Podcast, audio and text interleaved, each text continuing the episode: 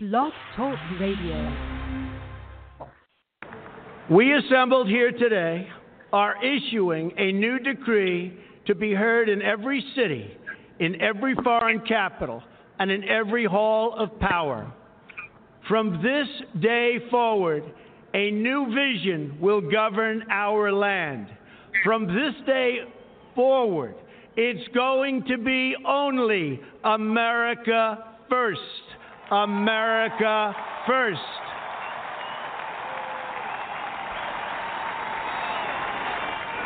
Every decision on trade, on taxes, on immigration, on foreign affairs will be made to benefit American workers and American families.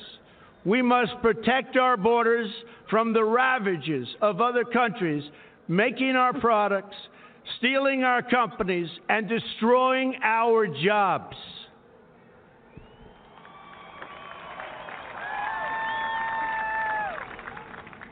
Protection will lead to great prosperity and strength.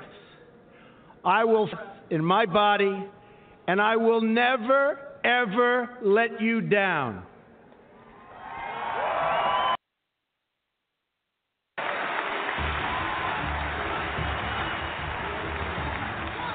I am your voice. So, to every parent who dreams for their child, and every child who dreams for their future, I say these words to you tonight. I am with you, I will fight for you, and I will win for you.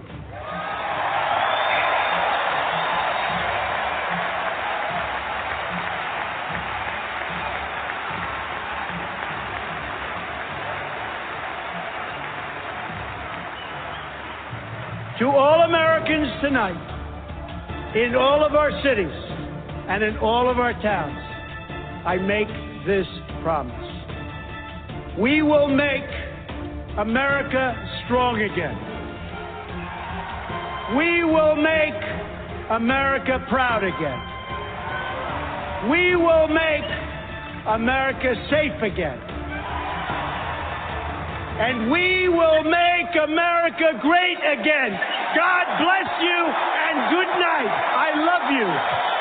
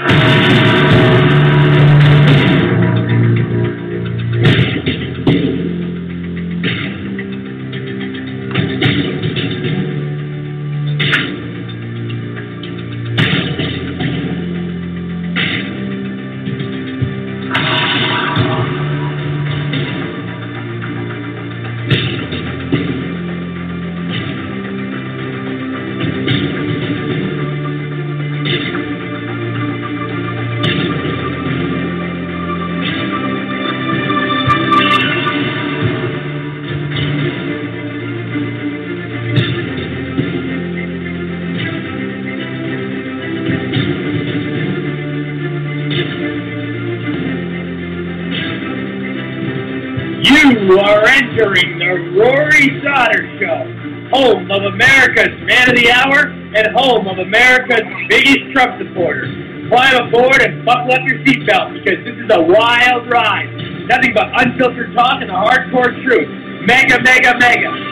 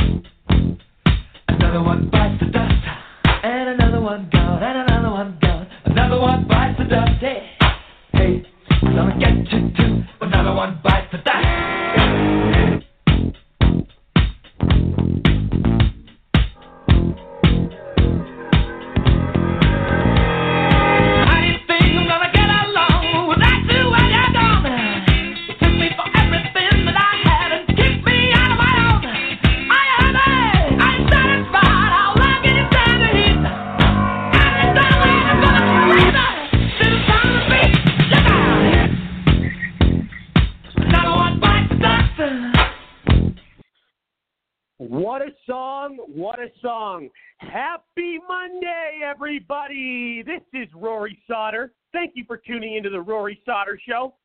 Uh, it is amazing to be with all of you. I hope you all had a great weekend. I have missed you since our last show on Thursday.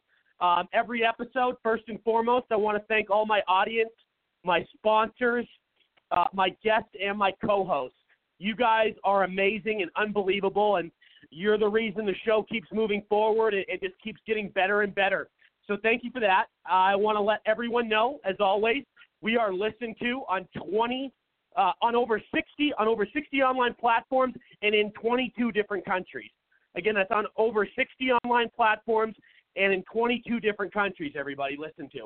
Uh, the show just keeps getting more and more fans, and uh, again, thank you all. Uh, it, it's so unbelievable and just such a great gift and, and a, an amazing treat. Um, I also want to um, welcome co-host, uh, businessman, Twitter master, activist, and political strategist Bill Lambert. How are you, buddy?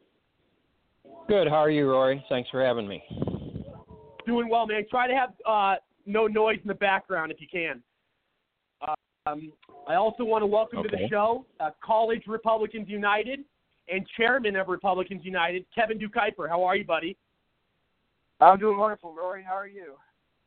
Uh, doing very well, man.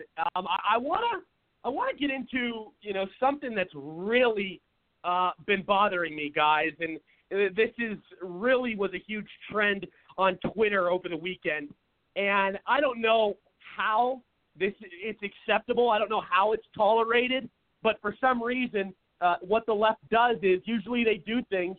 Uh, well, well, actually, they, not usually. They always do things that are divisive, that are going to cause problems, that are going to create a negative narrative. Um, look at the term white privilege. I mean, all, I keep hearing that shit over and over and over. And let's face it, it doesn't exist. It's a huge myth. It's racist. And the Democrats use that term when they lose an argument or, or when something doesn't go their way. You know, and, and it's so vile. It's so gross and disgusting. And, you know, we, and it's such a double standard because it, it really is no different than calling some other some other race, uh, you know, the, the N, calling a black person the N word, calling um, you know Mexicans uh, bad names, uh, you know, saying uh, you know all these all these different uh, racist uh, you know terms are, are are the same as white privilege. I mean, you're you're basically putting every white person in a box. You're generalizing, and, and what you fail to talk about is the 40% of white homeless homeless uh, white homeless people in our country. 40% of, of the homeless uh, population in our country are made up of white people. Are they privileged? What about all the people that have to go to their nine to five and, and work their asses off for everything they've ever gotten? Are they are they privileged? I mean, it is the most ignorant and I, I don't know I don't know how it gets any more ignorant than that. And it's such a misleading uh, term. Uh, I can't get around it. I can't. It, it bothers me probably the mo- it's one of the main things that bothers me the most about the Democrats that this term because you have entitled people that will throw this out in an argument and just just to be um, you, you know little fucks, just to be you, you know shitheads, just to just to be people that that want to uh, sound condescending. They, they want they want to throw that term out there because they have nothing else, and and they want to basically make white people feel that. I mean, we we've been seeing this for a long time. I mean, at least well, yeah. I mean, but it's it's grown a lot in the last couple of years, like extensively. And you have these people on the on the left that are pretty much blaming white man for all their problems. Oh, it's the white guy's fault. Uh, it's the, it's the white guy's fault. You know, uh, old white men, and that's what we hear now in the Democratic Party, over and over. I mean, okay, what's Bernie Sanders then, guys? What's Joe Biden? They look like old white men to me. So your statements are they contradict, and, and they don't have they really don't have any merit. And somebody says that to my face, we're to have some big fucking problems. You can say that on shit on social media, you know, and, and hide yourself and act all tough. But you say that shit to me, I'm not to fucking tolerate that crap. It, it, it's over and over. The the derogatory names for white people. We have white privilege, and you know we have other terms obviously as well that they use towards us. It's such a it's such a, a, a, a so misleading. And what do you call black successful people? What do you call Asian successful people? Asian privilege, black privilege. What about Hispanic successful people? Not, I mean, what, what, when, what, what do we have to do in order for these people to have proper logic? There is no logic in the term uh, white privilege. Uh, Bill, go ahead. Well, they that that's their way of rationalizing to themselves of, of not accomplishing anything, and gives them a way to blame individuals for things that aren't the individual's own actions. So it's, they've also changed the the dynamic of racism to where only whites can be racist. Blacks can't be racist, Hispanics can't be racist. Nobody but only whites now in their narrative are are racist. And that's you know, that's that's how they're going to portray that's I mean that's a that's part of the identity politics. That's that's the whole reason to do it. When you have no argument or nothing nothing substantial to to debate on, you have to attack. And if you don't have anything to attack people on, then you have to create ways where you can attack somebody in a roundabout way and blame them for things that somebody did 200 years ago. Yeah, and, and that goes into the whole slavery reparation shit. I mean, we're we're getting lectured about things that don't even apply to us. You know, you know, sure, there's some ancestors that had slaves that that you know did you know acted like this, but there's a lot of a lot of white people that never had ancestors who owned slaves, and they're generalizing by saying slavery reparations. I mean, if that if that is not putting somebody in a box, if that's not putting blacks in a box, then I don't know what the fuck is. That I mean, I I think that statement's a little racist towards the black people because you're putting these people in a box. You're trying to treat them as victims. You're not letting them be human beings. You're not letting them act like adults. You're, you're having them cry and, and and creating this divisive narrative where th- their job is to start blaming white people for their past. Give me a break and so many times, and I'll say it again, the only reason racism still exists in this country is because people won't stop talking about it.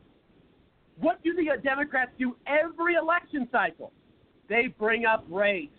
They say how oppressed black people are. They say how oppressed Asian people are. They say how oppressed Hispanic people are. And they're still saying that right now. Really? Really? They're oppressed? We got the lowest black unemployment in history. We got the lowest Hispanic unemployment in history.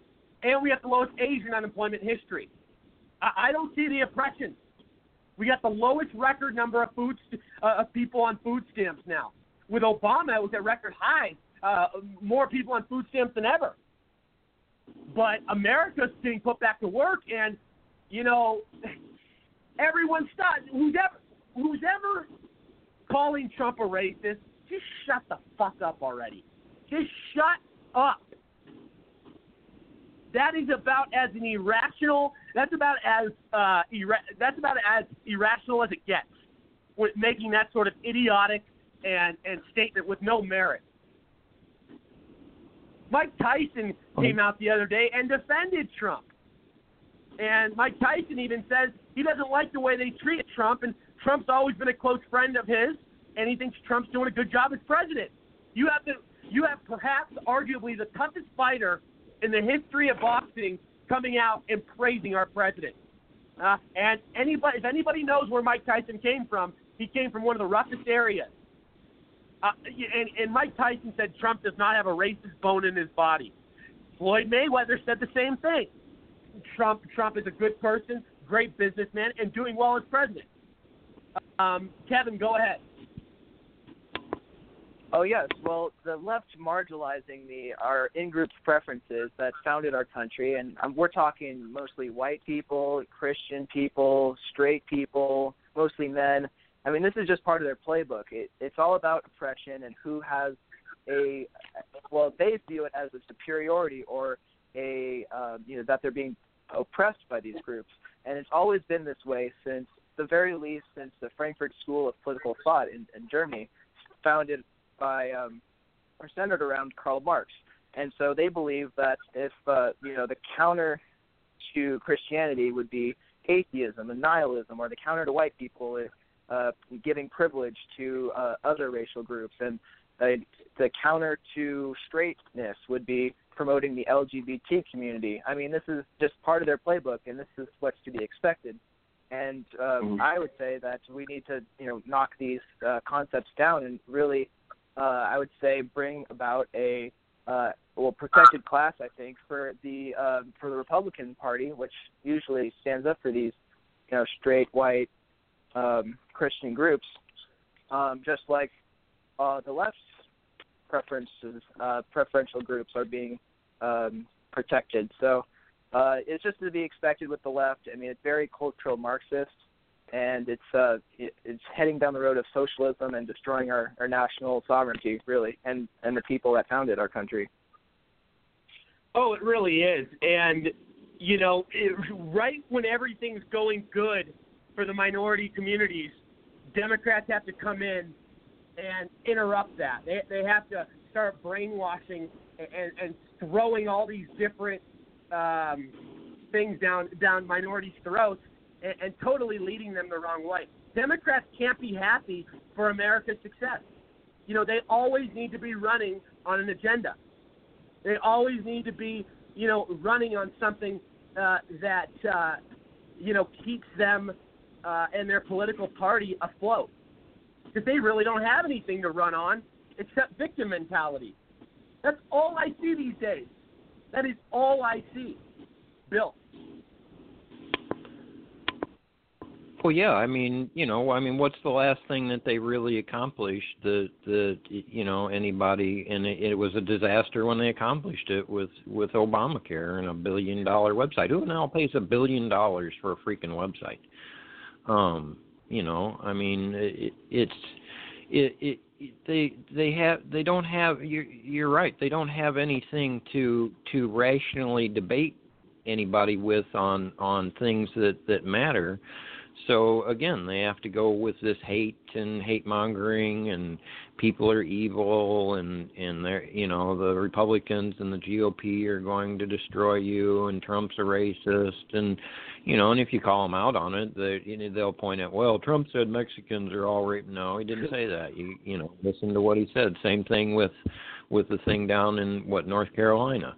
He you know, that's all taken out of context and and to create an an a narrative that take people away from really thinking about things and just gets them to react in a in a harsh manner. And you, you, you when you have two mad people, you you never get anything accomplished. And it's it, it doesn't matter if it's two people or two sets of people like we have now. You're never gonna, and that's what we see reflective in Washington. Yeah, yeah, and it's one of those things where, you know. we we are the we are the adults about it. We are the people, you know, that uh, the way we have to hear these kind of things and the way we have to stomach some of these ideologies. I tell you, we are pretty brave. The way we, um, uh, you know, just the way all these fake narratives get created, and and and we, you know, we somehow re- remain sane. Uh, but not all of us. I mean, there's a lot of people that lose their shit over these sort of uh, social justice warrior tactics. Um, but I will say that uh, these sort these race baiting. I was just thinking about this today, and and I'm all for free speech. You know, don't get that twisted. And I know some in some way, in a sense, race baiting goes into freedom of speech. People can say people can say and pretty much do whatever they want as long as they're not you know, breaking laws or or, or causing serious mischief. But I think race baiting should be on the frowned upon or some sort of illegal side in a sense, because you Trump has got, you know, I, I don't want to get too carried away here because I think it's a long shot, but um, I will say this: if Trump signs some sort of bill that kind of, you know, just slowed this whole situation down with race baiting, or or you know, or if people started doing it, you know, there would be some sort of consequence. Because uh, we have all of these false alarms and all these people that are crying wolf and overly using the word racist when it has no merit or logic. Usually they use it when they lose an argument or a debate. So I you're really you're really I mean they're really messing with people's lives when they call people racist and stuff because there's some people yes that just say ah whatever uh, and there's other people that are pissed off of being accused of something so ridiculous. Uh, what do you think, Bill? Well, I, I, you know, Jesse Jackson and Sharpton and, and at, you know, they've been, I want to say, Bill, I want to say, I want to say before you continue, look at all the violence and all of the craziness that race baiting causes. Look at all of, of I mean, the, these sort of situations escalate so damn quickly, and people get hurt in these sort of situations because, uh, you know, it, it, it's one of those things. Uh, go ahead, continue though. Well, it's a, it's the mentality of of of where where they're located at. You know, I mean, if you think that that the populations are higher for black people in New York and in L.A. and things like that, they're really not. They're they're pretty pretty much uniform across the nation, except you don't you don't see in Kansas City, Missouri, this going on, and you don't because the the people in the in you know what's referred to as the flyover states don't take sides and say everybody's evil and we're against you. They they weren't. You know, I live in a small town with about twelve thousand people, and you know th- there really isn't that type of of racism in interaction and and you know the way you treat somebody or it doesn't matter who if they're Mexican or black or Asian or if you're standing in the grocery line you talk to them or you open a door for them when you're walking in and you ask them how they are and all that. Now if I go into Dallas and I have a Trump hat on, which I, I always have a Trump hat on when I go into Dallas. But you know, I walked into 7-Eleven a, uh, a few months ago, and I was walking in, and I could feel somebody behind me. I didn't know who was behind me, but I could feel that there was somebody behind me. I grabbed the door and opened the door and stepped aside to let whoever it was to go in in front of me, and it was a black woman. And she looked at me and said, "I don't need no white man to open the door for me." And I didn't even, you know, I didn't know if she was black, green, purple, woman, frog. I just felt there, there I could hear, you know, how you do, and and was just being a nice person and and being, you know, being respectful to another human being. Didn't matter about race and all that. But immediately, because I was a man and because I was white, and I opened the door for her, she by this narrative that the left has created for these they've created a belief system white people are bad that's the reaction I got for just simply opening a door and stepping to the side so she could walk in in front of me. Yeah, and that and here here's the crazy part. And this should blow anyone's mind and this should drive anybody crazy because in this country we're all about fairness. The fact that black people can say all these racist remarks to white people and nobody bats an eye. But the minute a black uh, the the minute so yeah, when a black person treats a white person in a racist way, nobody bats an eye. But the minute a white person treats a black person eh, in a bad way, all hell fucking breaks loose. The double standard is unreal, and it's sick and it's sad because we're supposed to keep hold everyone accountable. We're supposed to eliminate racism completely. You know, we're not. That's that's not the that's not the American way anymore. You know, this this isn't hundreds of years ago uh, we, we, we've overcame that part of history, and, and it just seems like the Democrats want to drag us back there. You know. It's um. It's well, I think that, that, I think. Oh, go ahead, Bill. I I think I think that we, you know, you, you have to let people work things out, and that's what's not happening now. That's you you can't. You, it's just like the the the left who you know they've created a situation where failure isn't a a aspect of growth to success. So now failure is not an option on in their belief system. So in order to not fail, you have to have socialistic programs, and you have to give this, and you have to give a trophy every time you president. And and that's really not how life works. You, you know, I, I saw a commercial once of Michael Jordan, and you know he said I missed the game-winning shot 99 times, but yeah, I made it so many other times. And and what he was saying was is that those failures led me to the success that I had. And and that's the same thing. You you have to let things fall down when they're running, so they learn not to fall down. You have to, you know, you you you have to let people fail you know, when I first started a business, I failed, but I learned, yeah. you know, a tremendous amount. And the second time, I didn't. And that's the same thing. That's how life has to be. It's it's you know the old adage of survival of the fittest has to apply. And anytime you go away from that natural order of things, it's it, it never works. Right. And let, and let's let's face the facts that government and politicians, especially on the left, has been u- using race to divide us for the long. I mean, for the longest time. I mean, that's that's what the left does. That's their narrative. Uh, Kevin, go ahead. You're absolutely right, Rory. And the number one thing that I I think about all this is that it's only against white people. This whole uh, racism uh, debacle.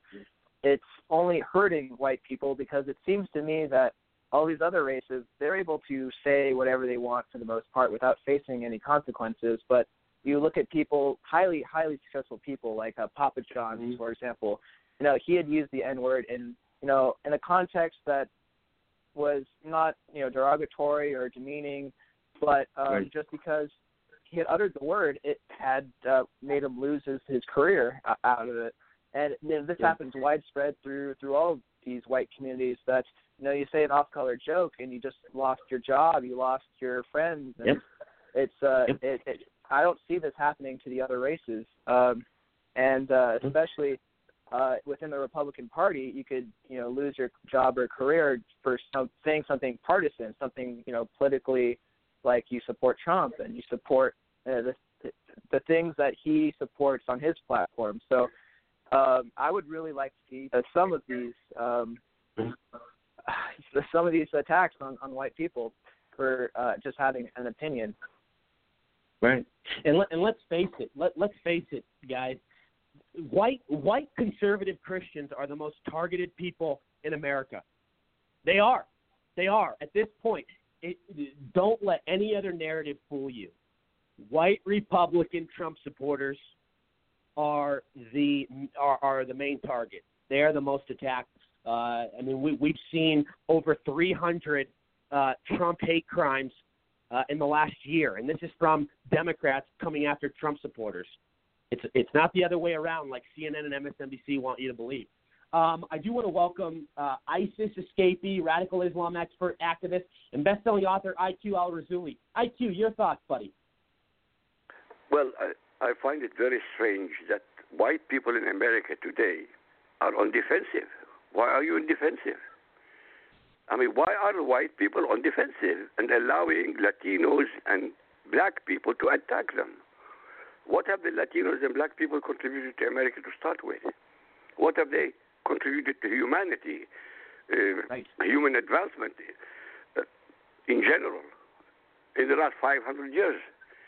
Yeah. No, this is not racism. They are the racists. Right. The reason America today is divided was eight years of Obama. Everybody misses this item. You were doing extremely well until Obama came. I'm an outsider looking in. I have no axe to grind one way or the other. Until Obama came, America was doing very well, racially, intellectually, spiritually, you name it. Nobody, you were doing very well. But eight years of Obama created a divide in every way, shape, and form. You're divided. But you're, you shouldn't be on the defensive. Now you have white American leaders are apologizing for being white. Yeah. Stupid animals. Why?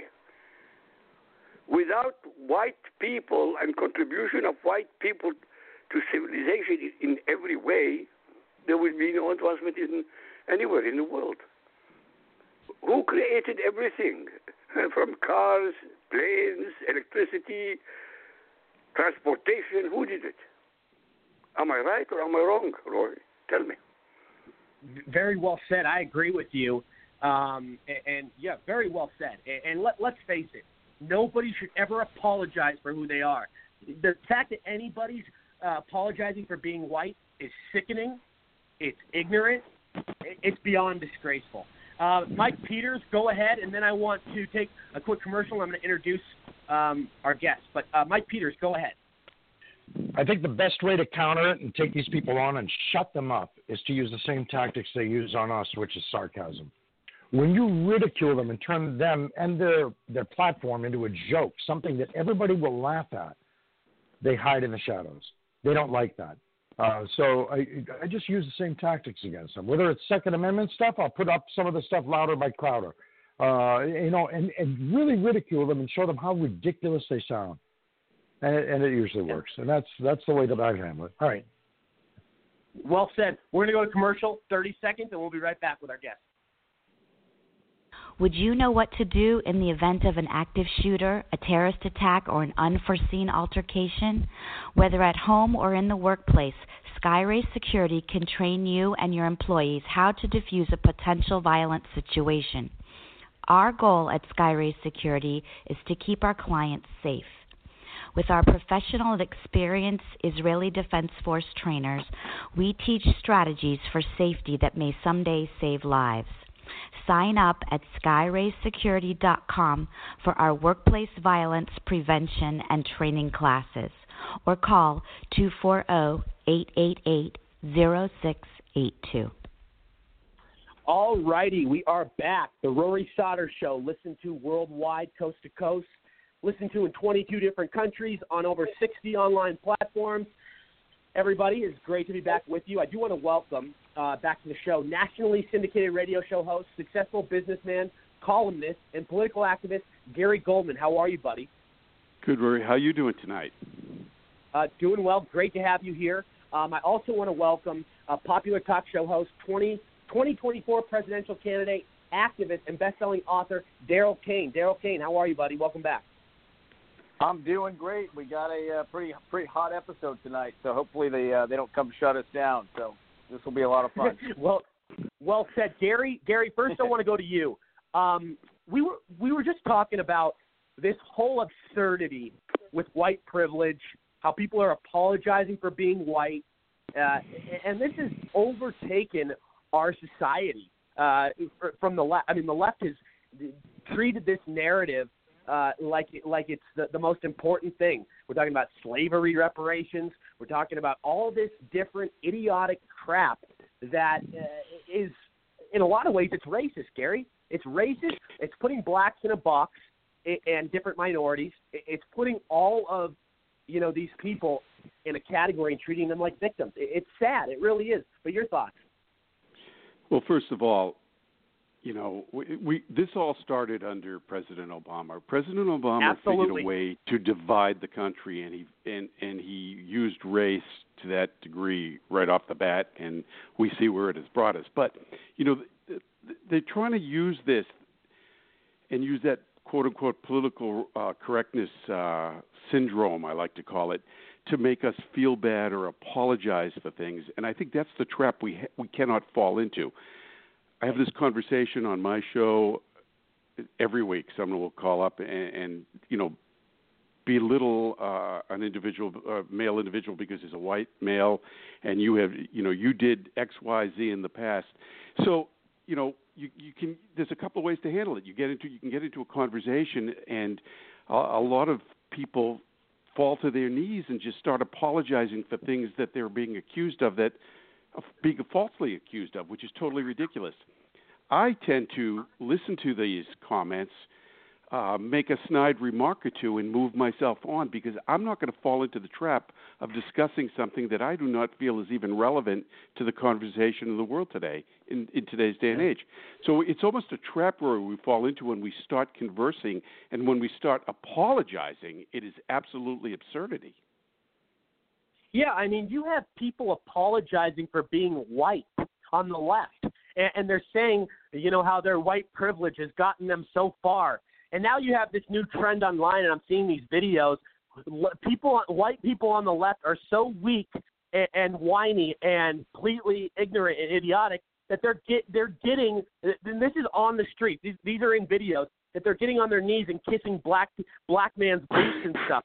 and these are this is all over social media. Like like there's multiple videos and different black people are are having white people get on their knees and showing how much they care about diversity. And I'm like, what the fuck is this? Am I living in a different universe?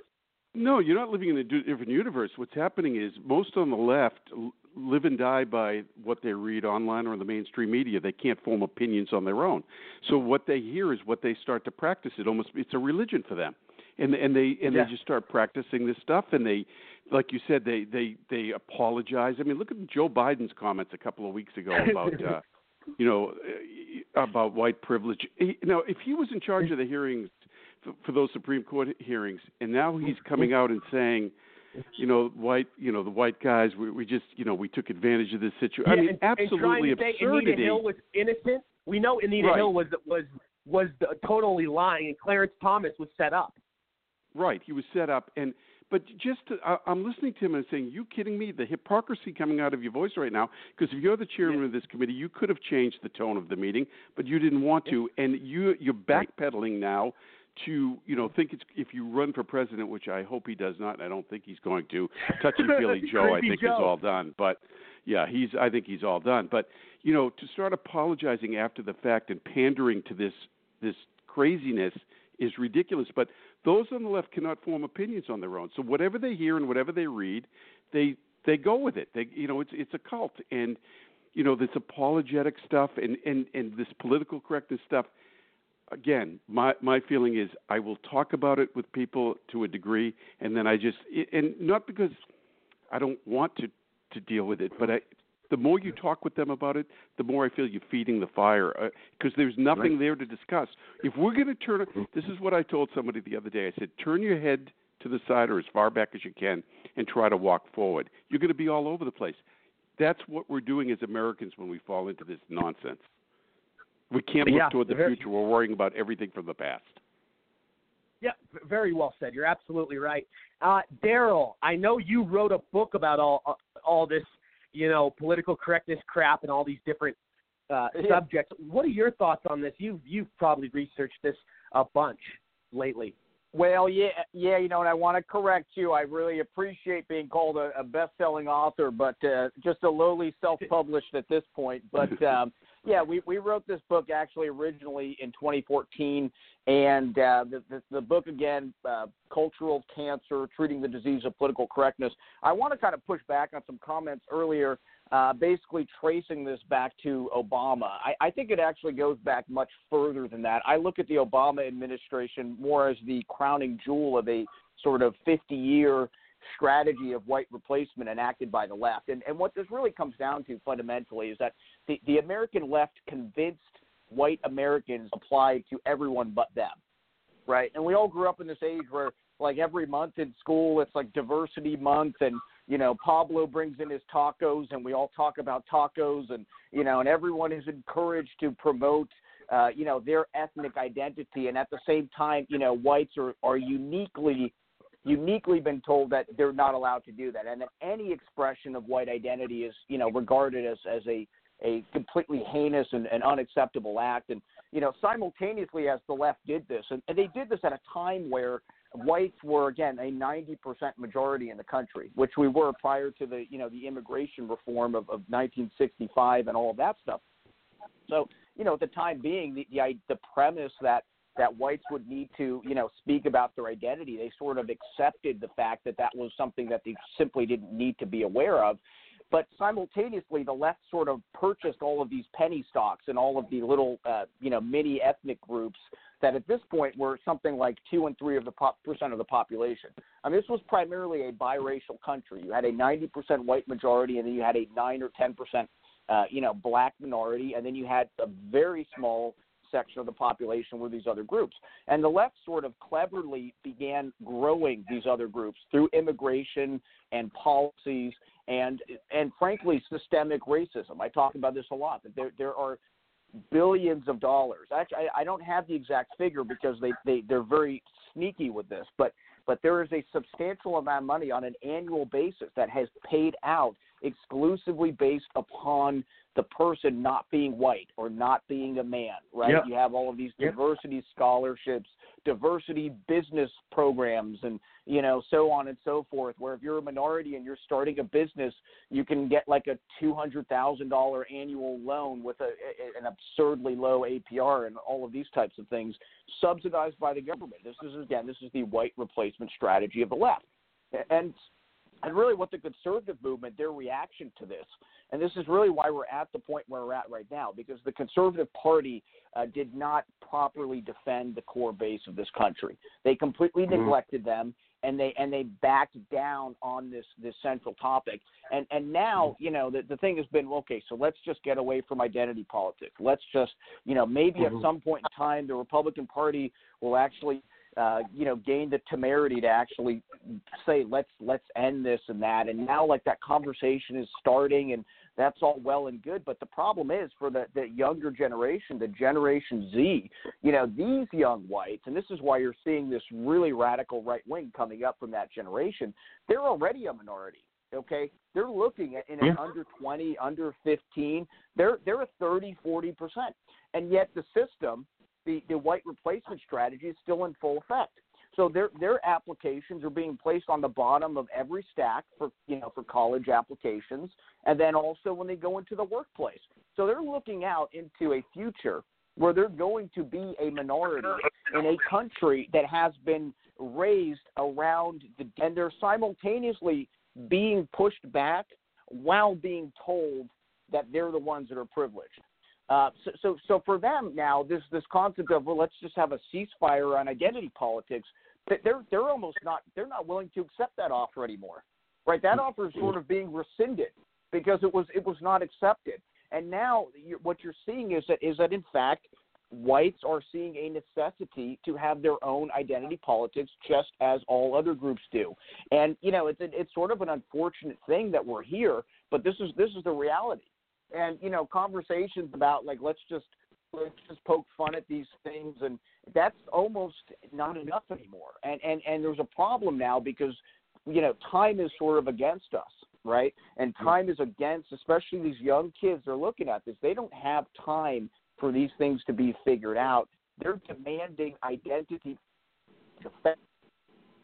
just like everyone else. And and you know that's a major driving factor in the conservative movement. And, and of course the establishment is terrified about that because the establishment has Yeah. already has already sold out on their future. They're not interested in changing that future. You know they're Right. preparing for the post western america.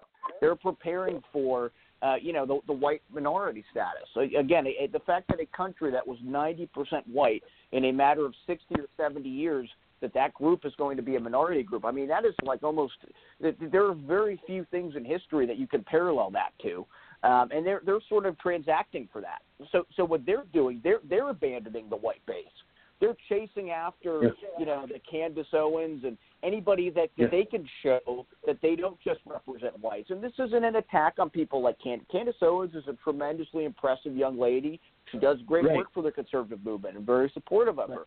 But the problem Right. is the frustration that you're seeing on the base, and this this schism is expanding, is, is that you know they're being left behind, and they're seeing the own the party that is allegedly the party that's defending them. They're selling them out just as quickly as the left. Yeah. Unbelievable, man. Wow. Very, very, very well said. Bravo, bravo. Um, I do I do want to uh, switch topics. If anybody has any final thoughts, go ahead. Look, let me put a few questions. People speak about white people in the United States of America. Does anybody know who goes under the group of white people? Did you know that white people go under Caucasians? Do you do they know that Arabs and Jews, Semites, are under Caucasian? When uh, AOC speaks about her group Latinos, does she know that she is part and parcel of the so-called white people? They don't even know what they're talking about. Something else. They want reparations. Why? Not a single American out of 338 million has had any slaves or their father had any slaves. Why should they give him compensation? Why, the, why aren't the black people asking for compensation from the Arabs and the Muslims? after all. Hmm? It was the Arabs and the Muslims who slaughtered 140 million Africans so that they sell 14 million to the Americas.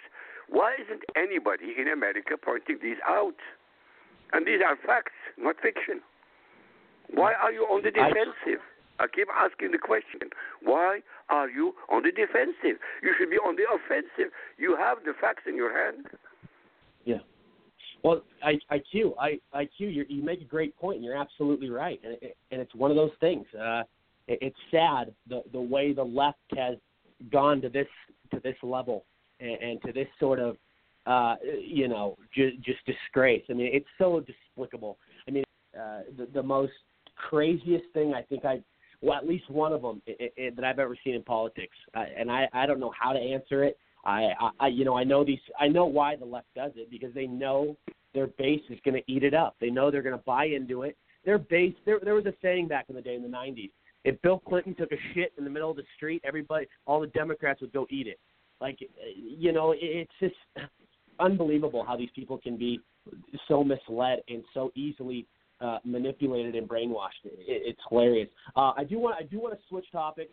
Um, I really I want to get into you know, this border crisis. I talk about it all the time, but over the weekend, there's been a lot more uh, craziness happening at the happening at the border. Uh, President Trump uh, has had enough, and he's ready to shut it down.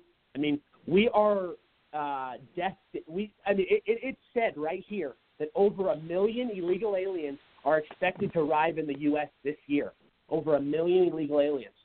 I mean, it doesn't end. I mean, we saw President Trump recently halted aid to El Salvador, Guatemala, Honduras uh, as this whole overwhel- this overwhelming uh, you know uh, invasion uh, has happened, and you know that's good. He's cutting cut to these countries, and now they're saying, oh. Well, we'll we'll try and stop it. You know, we'll look we'll look harder and, and we'll watch more carefully because eh, we we want our money, we want our foreign aid. Because let let's let's face it, so when, when Trump plays the, you know, this sort of hardball, it has them, you know, basically, you know, obviously apologizing a ton and basically saying, "Oh, we'll try better. We'll try better. We don't want to lose our money." So you have to do stuff like that if you want to get through to these people.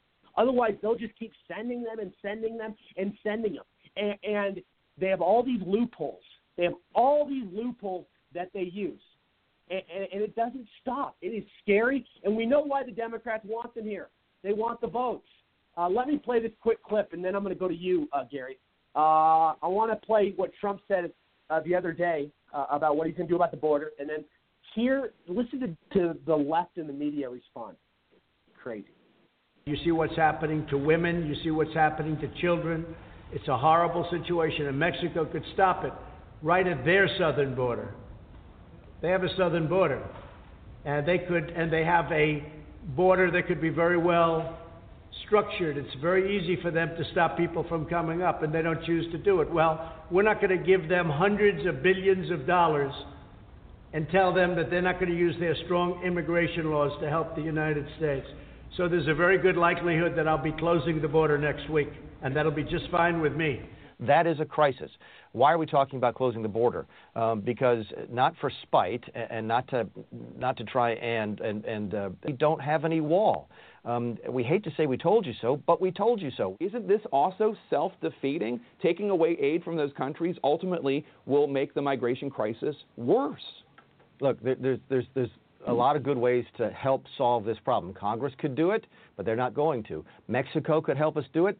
They need to do a little bit more. Honduras could do more. Nicaragua do, could do more. El Salvador could do more. And if we're going to give these countries hundreds of millions of dollars, we would like them to do more. That uh, Jake, I would respectfully submit to you, is not an unreasonable position. We have never seen a surge like this. It's coming from the Northern Triangle companies. How can people deny what they see, which is these caravans day by day, the people coming from the Northern Triangle countries and trying to come through this country? And there are, there are very deplorable conditions that many of them are facing. Yeah, but the you're going to make the says, you're going to make the conditions worse. The Kellyanne, conditions are already awful. The conditions are already awful. When I went down to the border, we have a crisis. Uh, we need we need more barriers.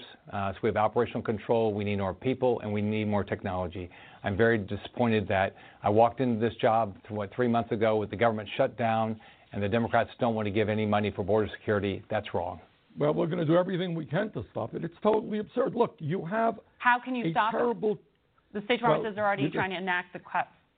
Well, you can stop it by overriding what he is doing and making sure that we fund these programs. When the president says he's going to close the border, that is a totally unrealistic boast on his part. What we need to do is focus on what's happening in Central America. Countries are dissembling before our eyes, and people are desperately coming to the United States. The president's cutting off aid to these countries will not And you know they need to hold up their end of the bargain. I mean, there there's no excuses for this crap. They want money from us. They do, you know, you know what what we say and, and what we tell them. I mean, why should we be? I love what Trump did. Why should we give these people all this money if they're going to keep, uh, you know, uh, disobeying what we say and, and not listening? Uh, Gary, go ahead. Well, you know, we finally have a president, Rory, who's doing exactly what he promised. He's not backing down. He's not kicking the can down the road any further. Yeah. Yeah. He's not saying they don't want to fix the border. We tried. Let's move on.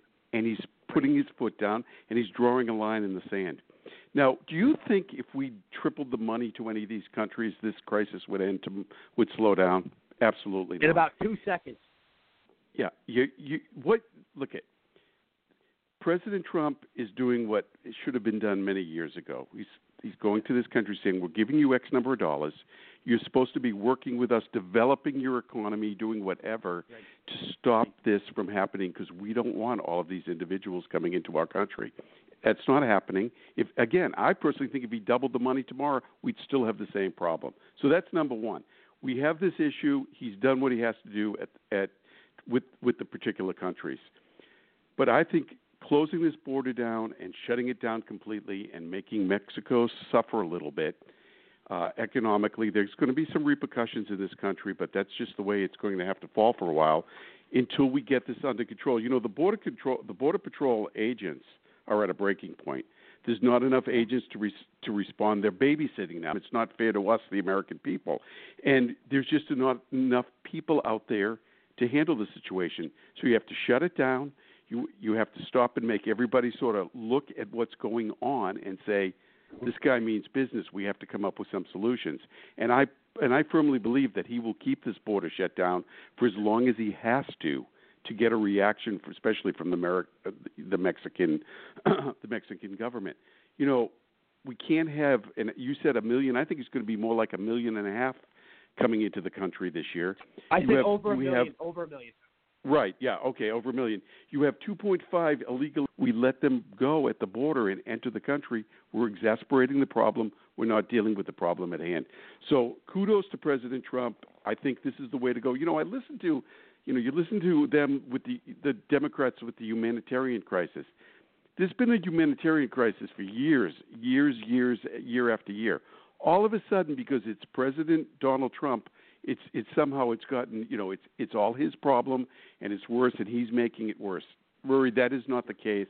He finally has drawn the line and said we are dealing with the wall, we're dealing with the border, and I really believe if he there are many people on both sides in the in the country that really are concerned about this influx from the south southern border and uh, I think he's doing the right thing. You know, I sit and talk to people on a daily basis who tell me, "Oh my God, this guy is so bad. How could he do that to these people?" What about the American people? What about the cost to the American society?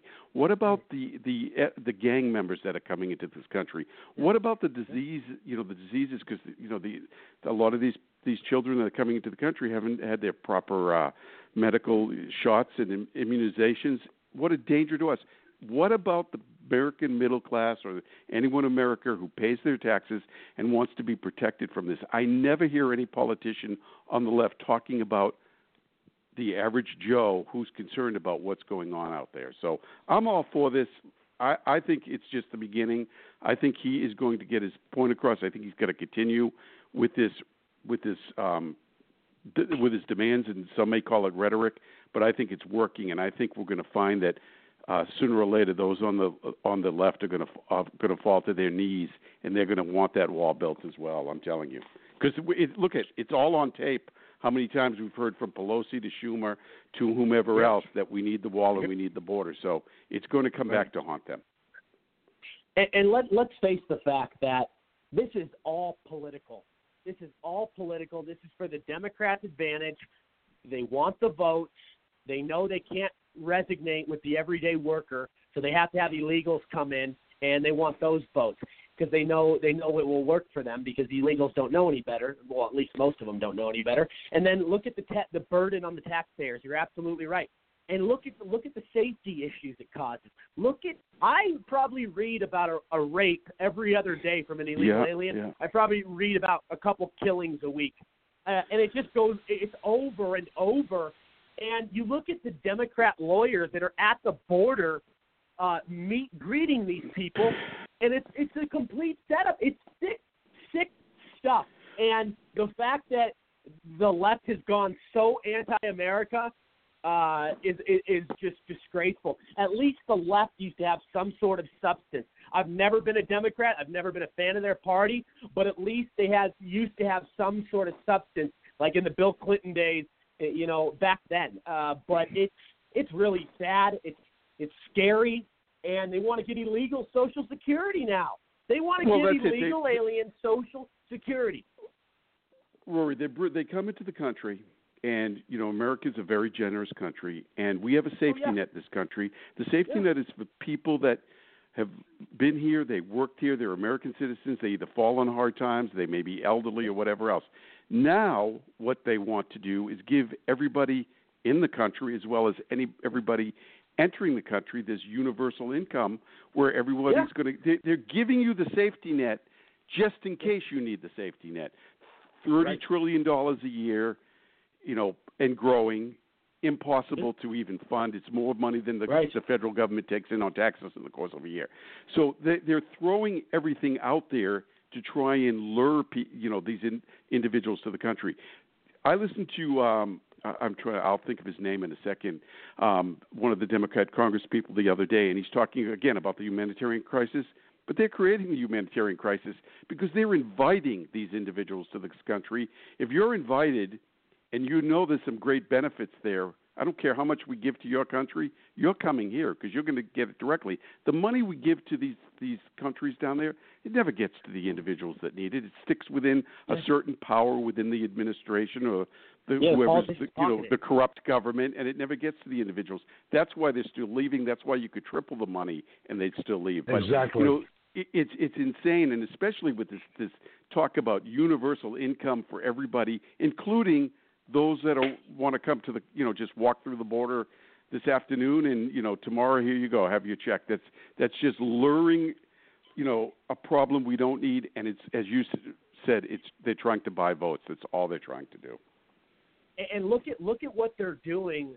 Um, you know, with you know the fact that illegal illegal aliens are coming here illegally, and all the hardworking people that you know did the did, did the time and waited to become legal citizens. It's such a slap in the face. It, it's it's it's it's a slap in the face to anybody that worked hard to come here legally. And, and I, I you know it's just it really is in a sense appalling just to watch all this. And, And- and what really, what is really blows my mind, I, I did an interview this weekend on a on a, po- with a lo, uh, local politician, and um, what she wants to do is make you know her city a sanctuary city and welcome everybody to her city. And I'm like, and she was offended, offended that I used the word illegal when I referred to these individuals. They're undocumented. I said they are. You're 100% right. They are mm-hmm. undocumented, but they're illegal. They're here illegally, and they refuse. That that's offensive to us. Well, it's offensive to me that people are entering my country illegally. It's you know, Yeah. but the, the uh, imagine that they did not. They do not want to be called illegal because it it's it, it, there's a stigma that you're a criminal. I, Yeah. I mean, I, I sort of have to want to whack myself on the head and saying, "What? Where am I? Coming over the border illegally? You are a criminal." I mean, they Yeah. want to change the narrative and the definition to everything to suit their needs because sooner or later, the same thing we were talking about white privilege. If you say it enough to enough people, they'll feel bad for them. Let's welcome them. Let's let's make a you know a home for them in our country and screw the the the the, the taxpayer and the American uh, worker who's paying his taxes. The heck with him. The heck the heck with fixing the infrastructure for him or making sure his kids are ex- uh, educated properly. And it's out of control, and and that's why we have to take the stance. And and you, we cannot give up on this stance right now. We have to. I think we're on a on a, a positive roll, and we have to keep with it. I hate when I hear the justification. Kevin, I'm going to go to you right after, but I hate when I hear the justification that, you know, we are a country of immigrants. Well, yeah, we are, but legal immigrants. We're not immigrants. a country of illegal immigrants. I mean, that's one of the silliest talking points I've ever heard uh, come out come out of anybody's mouth. I mean, it's one of the silliest, and that's what the left uses. Uh, Kevin, go ahead. Uh, I completely agree with what's been said, and I, as well as uh, most of Americans, I think could agree that we're tired of subsidizing all these different countries that are failed states. They can't provide on their own, and they need American help, Western help, in order to support themselves. And immediately, once they stop getting the funds for it, you know they're gonna riot, have uh, you know a lot of chaos going on in the country. They're gonna uh, exodus up to our nation and try to get our uh, welfare programs, our uh, free schooling, and uh, all the benefits of living in our, our great country. But uh, the, the major problem is is that we just don't have a border, and it needs to be established as soon as possible. We've been talking about it. Trump's been talking about it. America wants it. So uh, the more that Trump says, you know, I'm going to shut down the border, but doesn't do it, well, we're just having uh, an exponential rate of immigrants that want to get in our country shut down. So I think it's just really important that we just shut off all this aid, get our border up, get our security up, get the technology in there, make sure we have an e-verify system so our workers are not being replaced by these That's immigrants. a great point. Yeah, Yeah.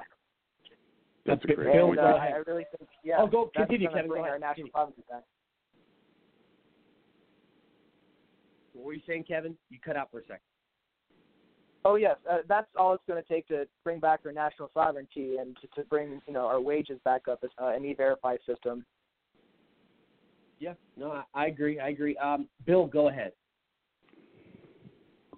Well, I you know the the liberals do they they draw these people to the border to to you know they they want to garner votes obviously, but it also it brings higher populations into their jurisdictions where they're elected, which means more federal money for the for that those lo- locations. And that's why the big deal for the census. Oh, you can't ask them if they're here illegally or not, because the census is is used to to formulate the federal funds that, that are distributed through the states. But these countries south of the border, it, it, it's it, the Trump's doing the right thing by cutting the funding off, but that's not the only way they get their money. And and these countries that have come to understand out of their population out of their country because they're non-industrial type countries. They're not innovative and they don't create enough jobs to to take care of their growing populations and they also understand that when when those people leave that country and come to the United States that that anywhere from 30 to 50 percent of the income that those people in the United States makes gets sent back to that home country. And so that's that's really their economic engine is those things working in concert those three things. And they have to keep that cycle going and it's just an added bonus that the liberals are are are you know telling them that you can have everything. You're going to get a check and you're going to get health care and you're going to get this and and and that's just an example of just how little liberals understand how how socialism never works because uh, you you eventually you know, uh, what was it Margaret Thatcher I think that said you know socialism is great until you run out of somebody else's money and or I'm not sure who said that, but that, that's the case that they just don't. Un, they either they don't understand it, or they don't care because they know that the breakdown won't happen in their lifetime. Right, right. Uh, uh, let's go to IQ. Go ahead, buddy. Again, I, I hear excuses and reasons of what's happening. Let me ask a question. The border is being invaded. You are being changed demographically. Did you realize this? You are. America is changing demographically.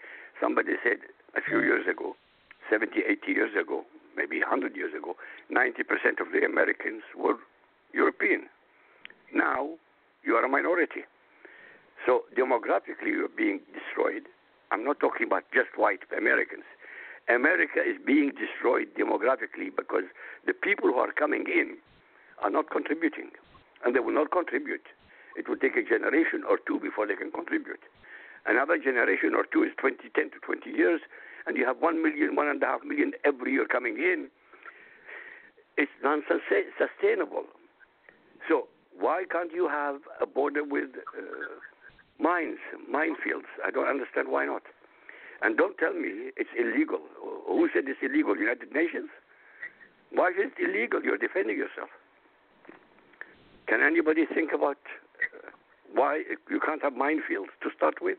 It's cheaper and faster. the I- American it- people would never go. With, I, I, look at there are a million things you could do around that border, and and you know it's funny you you talk about minefields because that conversation has come up with as a means to stop the flow of individuals. But the the the the, the you know the kind-hearted uh, liberals on the left and even even many on the right would cave to this issue because in you know when you talk to groups of people and I didn't mean to jump in there, Rory, but when you talk to groups of people, one on one, two on two, they'll tell you their real feelings. You get them in a group, and they change their mind. In, they, they're like whatever the conversation is going at, they sort of go with the flow, and that's part of the problem. There's a number of things we could do to stop this. There, people are afraid to do it because they're afraid of the consequences. The not the political consequences, the social consequences people are worried about their jobs. If I, if someone ever found out that was my the way I think, they'd fire me. They would do whatever. And, and I keep asking myself, how did we get to this point? We got to this point because we've allowed ourselves to get to this point through political correctness and a number of other things. And there's a point in time when you just have to stop and say, we're not going to take it anymore. Whatever it takes to secure the border, we shouldn't be apologizing for securing up the border. When you, know it's it's more difficult to get into countries like Syria than it is the southern border of this country. And I had someone say to me just this morning when I made that comment, well, Syria is trying to prevent terrorists from coming into their country. Well, who do you think we're trying to prevent? We're trying to prevent terrorists, human traffickers, drug dealers. I mean, they they don't even Yep. stop and think what they're saying. They're so the American people Right. have become so programmed to a narrative that, that they just can't think on their own. Very true. Um, let's let's go to uh, Mike Peters. Your thoughts. Go ahead. Well, there's a couple of things. First off, the uh, the comments earlier that these politicians were making, saying that uh, they're, that Trump's only going to make it worse by cutting off the money. How is he going to make it worse when those people haven't been benefiting from the money we've been sending to begin with? Exactly. As it was said earlier, one of the other gentlemen, that, that, a gentleman mentioned it, that uh, this money, I, I doubt if this money or, or even a small percentage is helping the the average person over there. And also, uh, another one of your um, your guest is 100% right. I see it all the time. Take a look at some of the bodegas and the signs that they have on there about the money euros, about the money uh, money orders that they can send, and you see them waiting in lines, sending money back home. Um, I went into my bakery and I asked, "Where's Victor?" One day, this is a couple of years ago. He said, "Oh, he's gone." what do you mean he's gone? Well, he stayed here. He made fifty thousand cash, saved it up. He kept sending it back to his home, and once he hit the fifty thousand mark, he turned himself into, into immigration, and they deported him back to his country. He's set for life now. That's all he wanted to do is make the fifty thousand. That's and he's happy, and he already has a house and everything over there with his family, and now he's good to go. He can live like a rich man. I forget what country he was from. So it's all a game, and we're being bled dry. And this warped sense of compassion that the liberals have is killing us. Killing us. Yeah, yeah. And, when they when they say, "Oh, well, illegals do jobs that American workers won't do," bullshit. That's one of the biggest cop out justifications I've ever heard. There's Americans that are hurting because illegals are taking their jobs for cheap labor. You know, it, it's one of those things. It's think- it's it's hard. The work the work ethic too. The work ethic too in America. It's hard as you you know. I mean, I hire people to work for us, and I I can't find among the kids a work ethic anymore that because I mean, does everything boil down to the school system and what these kids are taught from when they're young and brought up? And and I, maybe because I get people that if if I'm in the mess hall and a, and a unit tells me, okay, dinner's at 1800, but we're stuck on the range, and we got to delay it another two hours, and I've told uh, my guys, you know, guys, we have to work another two hours and then clean up, and uh, I can't do that. I'm supposed to go out. I've got a date tonight. I've got to go to a dinner. Um, I can't work an extra two hours. I have to leave with these people today. Want to be paid to breathe. They don't want to be paid to work. So uh, there's a work ethic too issue. I I, I don't get it. I, I maybe the schools are at fault. Maybe the liberals have taken control of so many aspects of our lives that they've mutated what used to be America. So Yeah. I, I uh, let's go to Daryl. Daryl, go ahead. Yeah, so I mean, you know, I I think of some important things here to discuss, and, and again, let's look at the premise of, of what's going on here um, in terms of sort of the the notion that Americans that we owe some sort of a debt to the third world to to sort of uh, you know clothe and feed them and shelter them. This again goes back to that that fundamental premise that that there is something there is a, a unique relationship with the African American community, right? And there, there's a conversation that we can that can be had at this point about whether or not the welfare and the aid has actually benefited that community. And and the statistics, the numbers seem to show that actually no, that the welfare state has been deeply disastrous to the African American community. But what the left has done is they've taken the the black civil rights model and they've applied it to everything right? So, so you know, Rosa Parks on a bus has been equated to a man demanding entrance into a women's restroom, and I mean, not only is that offensive to uh, to whites, but I mean, I think that's also extremely offensive, frankly, to the African American community. The, the reality is that we don't owe anything to Mexico. We don't owe anything to El Salvadorians. When, when you are when a nation is being flooded with migrants from another country, i- i- it's actually an act of war, is what that is. Uh, this is the, the as this is the radical transformation of the the cultural and ethnic identity of the country. So, president is absolutely correct to shut down the border. I might even go a step further. Um, as you know, I've called for a complete moratorium on all immigration that does not directly reinforce our cultural and ethnic identity. That's the hard reality of where we're at. We're talking now about shutting the door. Everyone is already in, right? So, so at a certain point, having this conversation about shutting the doors, as nice as it is, um, it, we- we're sort of running out of time for that. We have to actually now be doing things proactively to restore our identity. Because the real question here, and I think IQ's comments are, are really great because he comes at this from another culture and he's just saying this is bananas. Why are you allowing this to happen? And uh, you know the reason why is because there there is no longer uh, there is no longer enough of it an American base to actually oppose all of these things the, the transformation has already occurred. The number is already there. We have a democratic system. That's a majority rules system. And it becomes increasingly difficult. So, as these changes are occurring and as these trends are continuing, it becomes increasingly more difficult for Republicans to do things like win elections. That's why it's so critical. Now that we have the executive branch, we've seen a bipartisan expansion of the, the powers of the executive branch.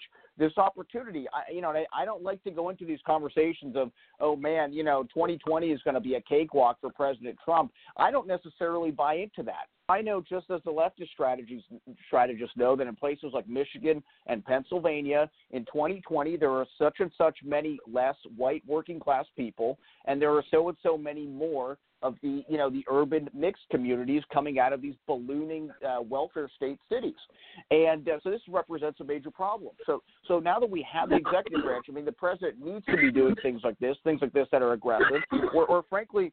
You know what's going to happen is that these these outside communities and IQ his community he looks at this this is insane he would never allow this to happen and what's going to happen in places like like you know France where they're welcoming in migrants from all over the world, they're going to be democratically voted out, okay, by a replacement patriarchal society coming from the Middle East, right? The United States is a totally different thing, but this is the situation. The the, the country is radically changing and conversations about slowing and stopping are almost no longer sufficient. So what we need to be doing is we need to be crafting uh, strategies that uh, actually are proactive and we have to do this in a humane manner because we're, we're sort of we're, we're playing with fire here, right? I mean, this is this is kind of where the rubber hits the road, and it's a very unpleasant situation. And I know for many of your audience listening that these these are not pleasant things to think about, and it's so important that we ground these views in faith, faith in God. We have to bring ourselves, we have to atone ourselves before our God. We need to get right with God because we have a tremendous job ahead of us, and it's gonna it's gonna require a tremendous amount of fortitude and courage to do the things that are going to be necessary. And we have to be crafting quickly policies that address these manners in a frank and direct way because the longer we wait, the less pleasant the options on the table are. Uh, Rory, Well if I can, one, one thing. Yeah, go, go ahead. What, Rory, if I can, one thing that I've noticed, uh, just to, to mention, I agree with you with everything you said, but there's there's a new group of Americans out there, uh, of, of real patriots that have come up, and I know some people are going to listen and say, "Nah, nah, nah. I'll tell you, I've seen it firsthand, where young soldiers that have come back from deployment that before they left, and I I know, you know, I get to know a lot of the kids. I call them kids. I shouldn't call them. A lot of these young men and when they come back, they have a different sense of America than they had when they came when they left. And I've seen the change, and I've seen this attitude, and I see the anger how they've turned at what they're seeing the Democrats doing. Like right now, there's one of the the Facebook pages. It's a private page for a lot of the soldiers, and they're really upset about this thing that the Democrats are doing down in in Washington, where outside of their offices they're replacing the POW MIA flags with transgender pride flags to protest Trump's military ban. That's pissing off the soldiers. Now, you've got Democrats that are alienating the wrong people. These people also vote. So there's a lot of pride out there in America that the average American, they might not see it right now. But these, there's a change that's happening. It's happening slowly. I agree. I'd like to see it faster. But uh, they've been educated. And I, I wish there was a way we could send some of the other, the average ma and pa kettle overseas and let them get a taste of what the real world is like. And then they'd come back here with a different attitude. But it makes me feel, I'm proud to see that these soldiers come back with that attitude after going to deployments. So there is a change. Well, well said. Um, I, I do want to I do want to take a quick commercial. I want everybody to stick around. But anybody have any final thoughts on this topic? Yes. Anybody? There are 69 states in the world, 69 countries in the world surrounded by walls, by barbed wire. Why America is the only one being picked up by the left, saying they shouldn't have any borders. Nobody points out the facts. As I said, everybody is on the defensive. Everybody is on the defensive in America, when you should be on the offensive with the left because the left is undermining the whole of Western civilization. By the way, not only in America, the left in Europe is doing exactly the same thing. Back to you. Yeah, very true. Very, very true. Um, I will I will go to a quick commercial unless anybody has any final thoughts on this. Okay. Alrighty, we'll be right back. Everybody. Is video a part of your strategy for 2019? Hi, I'm Rob Hicks with Hicks Video, your remote video production specialist. Using equipment you already own, I help you deliver high value videos to your audience. From interviews and demonstrations to online meetings and trainings, I work with you to shape your stories and subjects that demonstrate your subject matter expertise. If you're a product specialist, sales executive, or business owner, we make video production simple and affordable. We do this so that you can make videos on a regular basis, whether it's daily, weekly, or monthly to communicate about the topics and discussions that are important to you, your audience, and your business. To make your videos, we use HD video conferencing that allows you and your guests to connect to our studio from your home or office using your laptop, phone, or tablet. Once you and your guests have connected to our studio, we do all the rest. We take care of the TV graphics, the intro videos, the outro videos, the music, the behind the scenes production.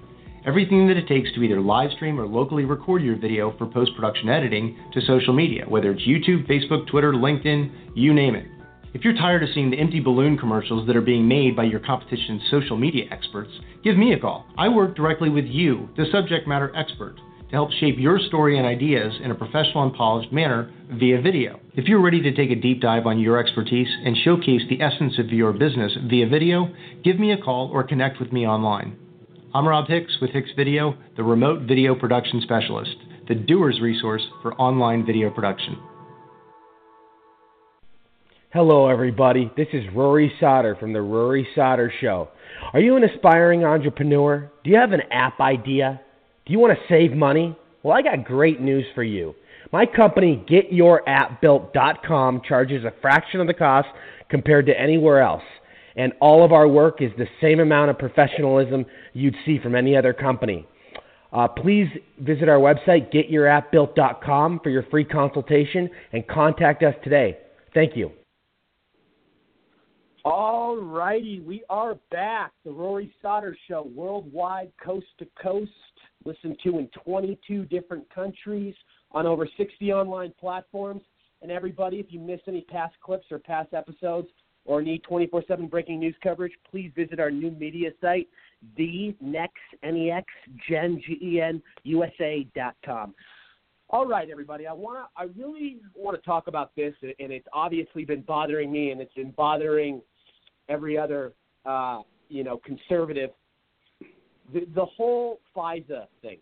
Uh, we saw what the Obama campaign did, and you know, with all of their uh, operatives, Rosenstein, Brennan, Clapper, uh, you know, it just goes on and on. McCabe, Strzok, and it, it really is sickening, and it's sad, and it's scary. I've said on my show many times the fact that our Justice Department, the fact that the Justice Department, you know, the the CIA, the F, the FBI, whoever, all these people associated with uh, Obama's cabinet were spying on the Trump campaign, were doing all this stuff behind closed doors and secretively. It makes you wonder what else they've been lying to us about. Because for all this time, they had all this power, and if if, they did, you know, one corrupt thing, they, they're if they're guilty of one corrupt thing, they're guilty of a million other. There's no doubt about that. There is no doubt. And all this different information coming out, it's like we learn a little bit more every day. And I really think shit's going to hit the fan in, in the coming months uh, now that we're back on offense and Trump's officially cleared. So I want to play what Giuliani uh, said about Mueller the other night on Fox News. Uh, 1 4.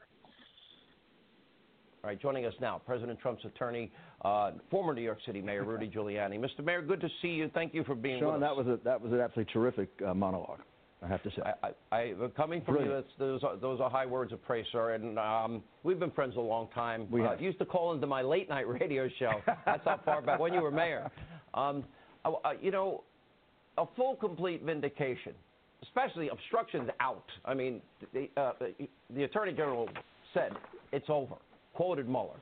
Uh, also said he'd release the report. This wasn't a comprehensive summary of the report, but it's interesting. While no, Mueller didn't make a decision on the obstruction side of things, he just laid it out and handed it to the Justice Department, which then immediately, clearly, the Attorney General and Rod Rosenstein said no.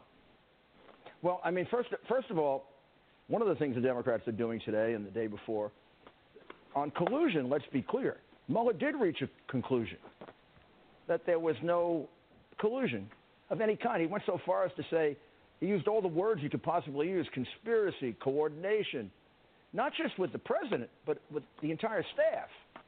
So that's about, and that comes from Mueller. On obstruction, he said, "I don't find any, um, I, I don't find any basis to charge a crime, but I can't exonerate." And uh, the, the difficult issues of law and fact. I imagine he had a he had like a dispute in his staff, but none of it amounts to any finding of a crime. And prosecutors are not supposed to exonerate generally. So he, he apparently three weeks ago he gave it to the Attorney General Ro- Rosenstein and the Office of Legal Counsel. They spent three weeks looking at it and came to the conclusion I've told you from the very beginning.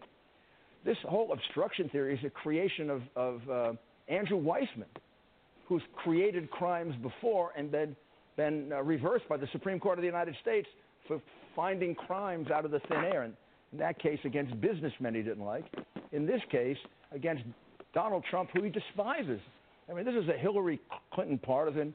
This is a guy who worked with Peter Strzok, who we know hates Trump. I mean, Mueller had on his staff eight or nine Trump haters, which is unprecedented in the prosecution staff. So if they didn't find a basis to charge him with anything, they exonerated him. They did everything they could, including putting a man in solitary confinement for eight or nine months to break him, and they couldn't break him.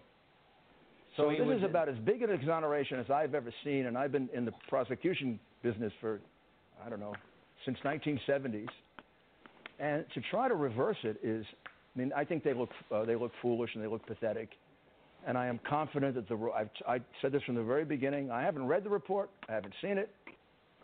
They can put out every part of it. It is not going to show either one. Otherwise, you couldn't come to the conclusions you came to. And second, if they have Yes, a few nasty facts in there, I'm ready to slam it down their throat because we have an 87 page report which we will use. And there are some things that the special counsel did that I don't think they're going to want people to hear.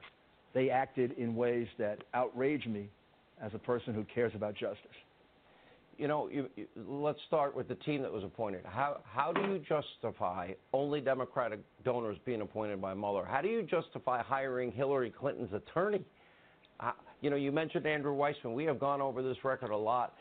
As a result, he once he was held responsible for withholding exculpatory evidence. Tens of thousands of, of Enron accounting people lost their jobs, overturned 9 0 in the Supreme Court. That doesn't happen a lot. And then put four Merrill executives in jail for a year. That was overturned by the Fifth Circuit. How does somebody like that get chosen in this? Th- th- I have a big problem, Mr. Mayor. Well, you that. should have a big problem, uh, Sean. It's outrageous, and it never should happen again. I mean, I I had had great respect for Bob Mueller when he was first appointed. Although you know, people, I said, well, yeah, this is a fair guy. Then when he picked the staff that he picked, I thought he kind of lost his mind. I mean, you don't pick a counsel to the Clinton Foundation to investigate Donald Trump any more than if I were investigating Hillary, I'd pick counsel to the Trump Foundation. If I did, the New York Times, the Washington Post, and all those characters would go nuts. So that was the first giveaway. Weissman is probably the most notorious federal prosecutor you could find. Everything done wrong in this investigation, he's done wrong before. He charged non crimes. That was the Supreme Court reversed him for. He charged people with things that are not crimes. Well, he's done that in this case. Obstruction, that's his crazy theory. Not, Mr. not a Mayor, one- legitimate one- theory, and the prosecution of Cohen for campaign fraud. That's ridiculous theory.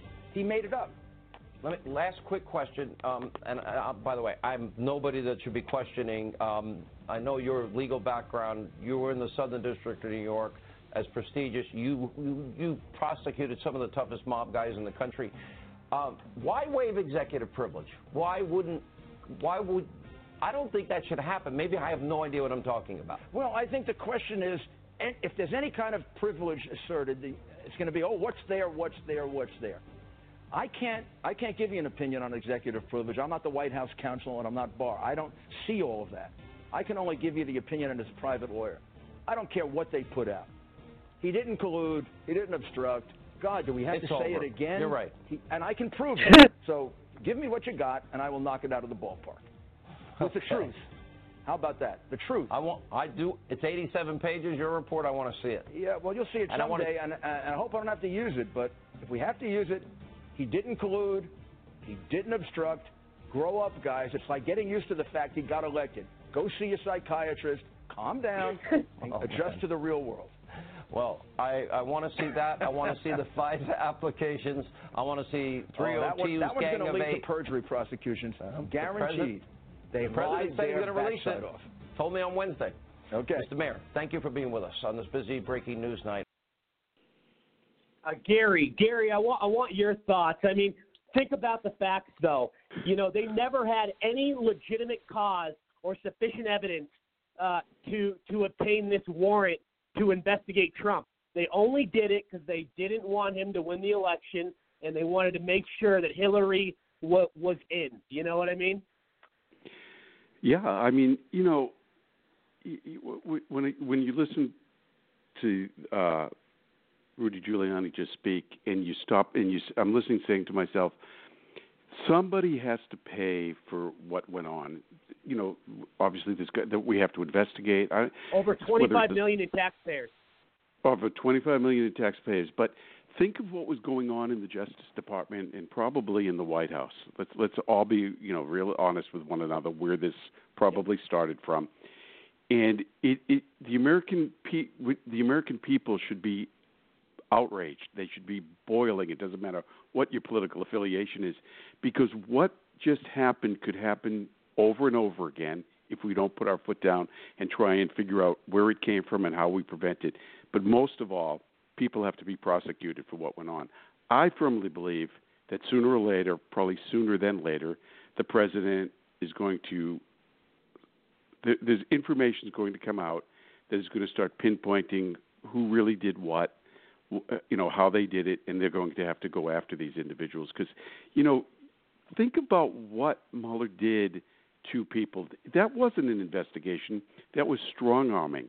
I had um, someone from the Trump administration on the air uh, uh, several months ago, and he went through 40 hours of interrogation by Mueller, and he said it was in closed doors, no closed rooms, no windows, um, threatening his family, threatening that they were, you know, they, he was going to go after his family, et cetera, et cetera. Where we're we're Americans. This is not how our judicial system is supposed to work. This is totally outrageous. So there has to be an investigation. I think the more this information starts coming out, people are going to demand it.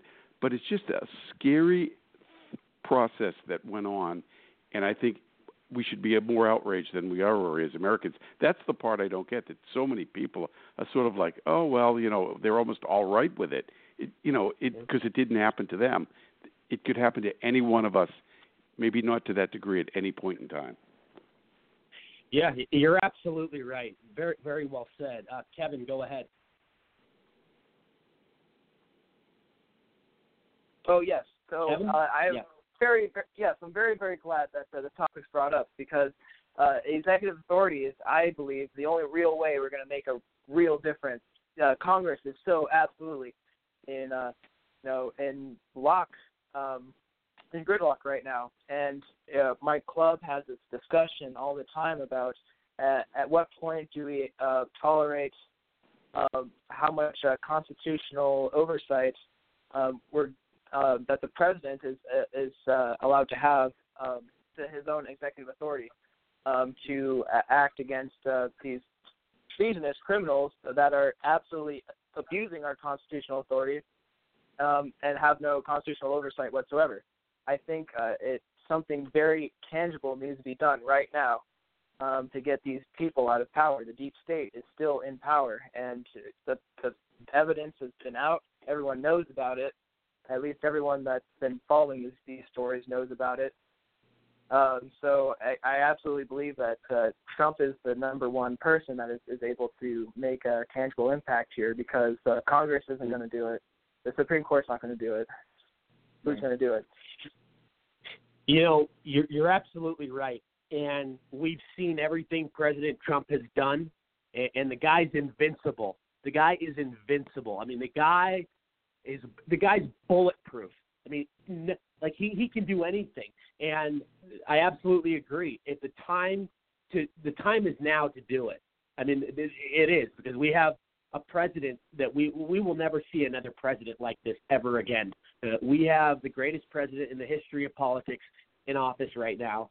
We've seen him fulfill nearly 80% of his agenda in a two-year time frame. Most presidents don't even fulfill 10% of their agenda after eight years. So we have a uh, we have a president that's a miracle worker and a guy that can take on anybody. We saw we we've seen him defeat the media. We've seen him de- defeat the establishment. He, he this guy is unstoppable, and and I I really think uh, you know he's doing a lot behind closed doors uh, in terms of putting stuff together to to uh, put put some of these people away. I mean, some of these we have to send a message because we cannot allow people to get away with phony investigations and, and all of these sick games that uh, the left has been playing. It's not cool. It's un-American, uh, and it's it, there's no other word to describe it other than disgraceful. Um, Bill, go ahead.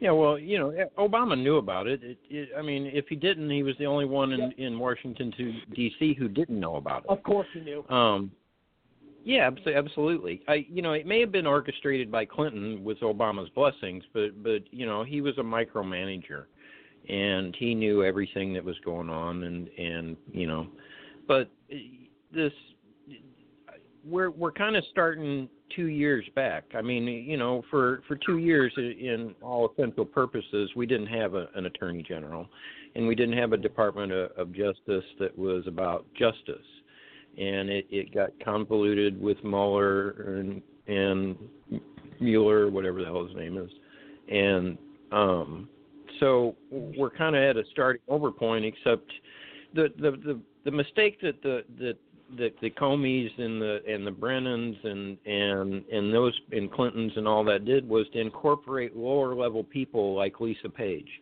because they're not going the, the Lisa Pages and they're probably throughout and there's probably a lot of bureaucrats that they incorporated into this to commit very serious crimes where people aren't going to have any option except to turn over the real things that took place by the those above them. And you're going to see. Uh, I, I agree. I think in the next six months you're going to see some really heavy duty indictments for some really serious crimes, because really that's the only way to instill public confidence back into this government now. Yeah, I agree with you. Um, IQ, go ahead. Well, again, we go back to the same. Started all with Obama. And unless some people who did this are taken to court and they found guilty to be put in prison for a lifetime, the United States justice system will never recover. I mean, I'm looking at all these FISA and abuse of power, and it reminds me of the Soviet Union. You talk about America, but it reminds me of the Soviet Union. It's disgusting. It really is disgusting what has happened under Obama and subsequent to Obama. Yeah. The collapse um, of America. Oh, go ahead. Most people ahead. don't realize. Sorry, go on. Go ahead. No, I wanted you to continue your thought. Go ahead. I mean, to continue to progress, America has to put these people on trial. They have to be found guilty under the law and then prosecuted because they have caused so much havoc. And as you said, it cost maybe $25 million. What was this $25 million was wasted. Lives were destroyed. And none of these people who were destroyed had anything to do with collusion with, with uh, Trump. There was no collusion. He always said there was, okay, I don't have to believe him. We don't have to believe him. But it's true, there was no collusion. And if there was no collusion, there's no obstruction. And yet, 47% of Americans still believe yeah. what the Democrats are telling them. 47% of Americans are brain dead. I've been saying this for the last two years. They're brain dead. And you can't change them. That's the tragedy. You can't change them. Back to you, sir. Sound like Mitt Romney Mike there. Pe- oh, go ahead. I'll, I'll let you go. Uh, Daryl, is that you? I'll let you go in a second. Uh, Mike Peters, go ahead. I'm just really upset that the American people aren't awake enough to really be angry enough to understand. Maybe they just don't understand how deep and how involved this is, and they don't want to understand. They're too lazy to understand it. Uh, because normally there'd be people in the streets over this um, and demanding the information. Um, I, plus, another thing that I think would bring it to the dinner table would be if uh, Trump would release the information, release all the, don't let them redact it, release everything that we have, even from other investigations and other information that he has, uh, that would expose Hillary and, and all of these other people and really clean house. I think the American people would be shocked. And I think he should do it. I don't know why he's not. Why he's not throwing this out. So these people that you believe, these people you listen to, and CNN, all the rest of them, have at it. Here's a pile of paperwork. Go for it. Here's the truth. And he should do it. Yeah, it is.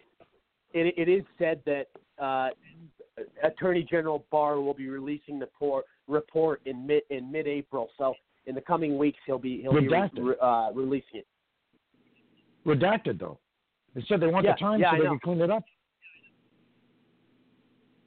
Now, what, what, so, and that that, you know, that's a little bit. Um, I, I don't know the you know I don't want to say nerve wracking or or kind of, uh, you know, I would just say I wish they wouldn't have redacted it unless there were a lot of fabrications and a bunch of bullshit that didn't add up. Then I would understand why. Or something for Right. national security. Like if they named agents or something in the CIA, operatives that we have, that you can't release that. I get that. But anything else that implicates uh, any of these politicians that are over here, uh, if they're pedophiles, and I have no doubt there are, in in uh, Congress, I want to I want them out. Expose it. No more favors. Any of this BS that's going on, just clean it up. Clean house. I, I hear you. Uh, D- Daryl, go ahead. Yeah, and uh, in IQ, I was making a joke because that was Mitt Romney's comment that got him torched. He said, uh, you know, 47% of the voters he was never going to reach, and I just thought it was funny because he made really that that exact point, and um, I think he was largely right on that, and I think I think you were too. And and, and on this particular stuff, I mean, this is some very specialized stuff, and I'm not I'm not a uh, an attorney, okay? So the the best that I can do about these these technicalities and these types of things is I can I can parrot back some some talking points. I mean, I I think what Rudy Giuliani said and and these things are I mean, absolutely that there's a tremendous amount of uh, you know, technical crime that has been committed. But but you know, call me a romantic, but I, I sort of take a step back from all this and and I an institutional interpretation of what treason is, and I look at the entire American left and I realize that they're actually involved in naked treason. Uh, the academics, the media elites, all of the politicians. We've spent uh, how long? An hour, an hour and a half discussing how the policies of the left are by nature anti-American, and it's absolutely correct. When you actually just step back, you see what the Constitution says about treason. Forget about FISA warrants. These people are all traitors.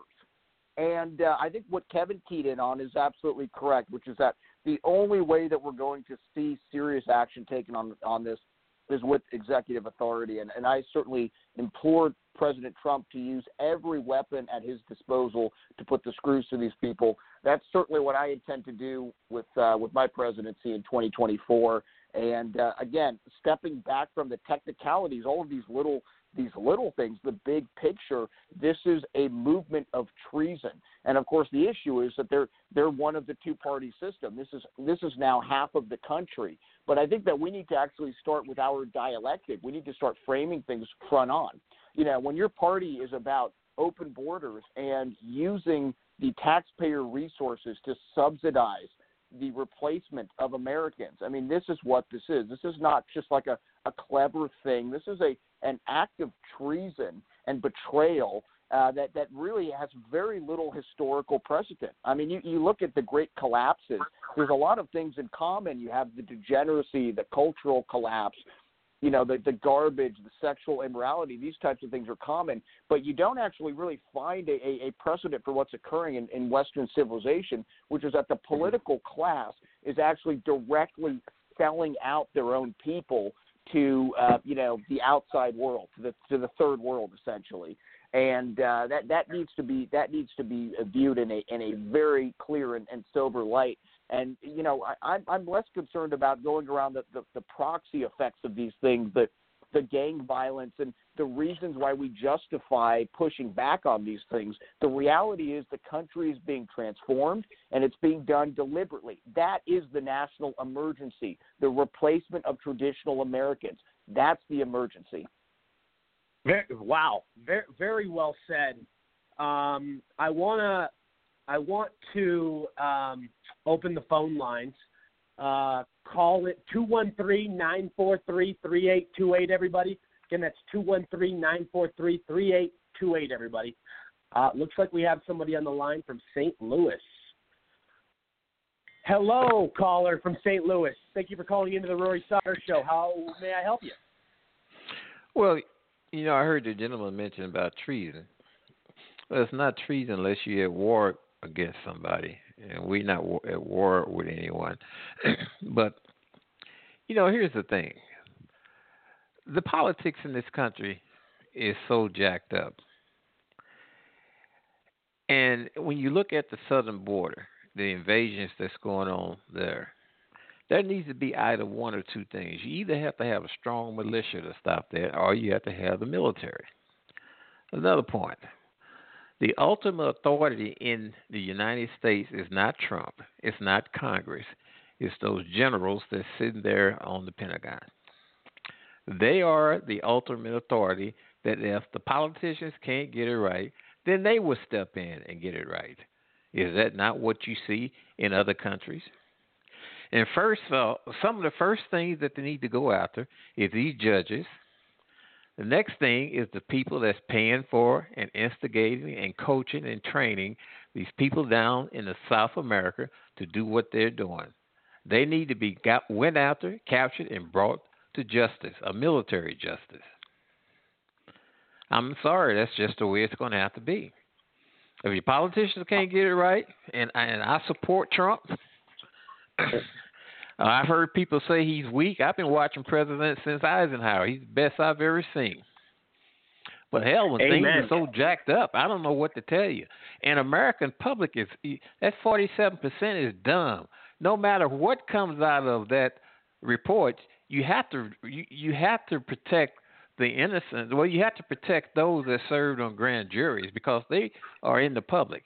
So their names and their information has to be redacted. But uh, no matter what it says, you still got some dummies here. That's a problem. Yeah. Anyway. I, I hear you. Uh, Mike Peters, uh, you want to respond? Well, yeah, the thing about treason, I mean, treason, is, we're not talking just with during wartime. I mean, uh, treason is, is the crime of betraying one's country, especially by attempting to kill a sovereign or overthrow the government. So there are treasonous acts that you can commit, and if you're doing something against this government or any, which they are, or conspiring, uh, to, to then you're, you're, it's an act of treason, and you can be charged whether it's wartime or not. And some Well, of these you know, people, yeah, they should be tried. You know, you got a a, a That's right. congressperson there in Maryland, uh, Elijah Cummings, said that uh, you we need to allow the caravans because the Constitution says so. That is the Oh, most really? ignorant thing I've ever heard. Well, not I've ever heard, but nowadays you hear so much no anymore. You don't know how to rank it. But the, the problem is they interpret. These people are interpreting everything the way they want to. They feel that the Constitution is a living document, that they have the right to interpret everything to fit their needs, their agenda for today. That's what they believe. So in their mind, that's what it says. And Well, you for the stop the- Supreme Court to step in and stop the interpretation and really set the, the ground rules down. You got And, to uh, stop it- these influx across the southern border. These people are coming here. They're getting entrenched. They want to start controlling things uh, politically. Then you're gonna have a hell of a mess on your hands. I mean, I hate to say it like that, but that's the truth. Yeah, and if you know, if I could jump in on that because I think Mike, you're, you're correct, and I think that the caller makes a good point here as well.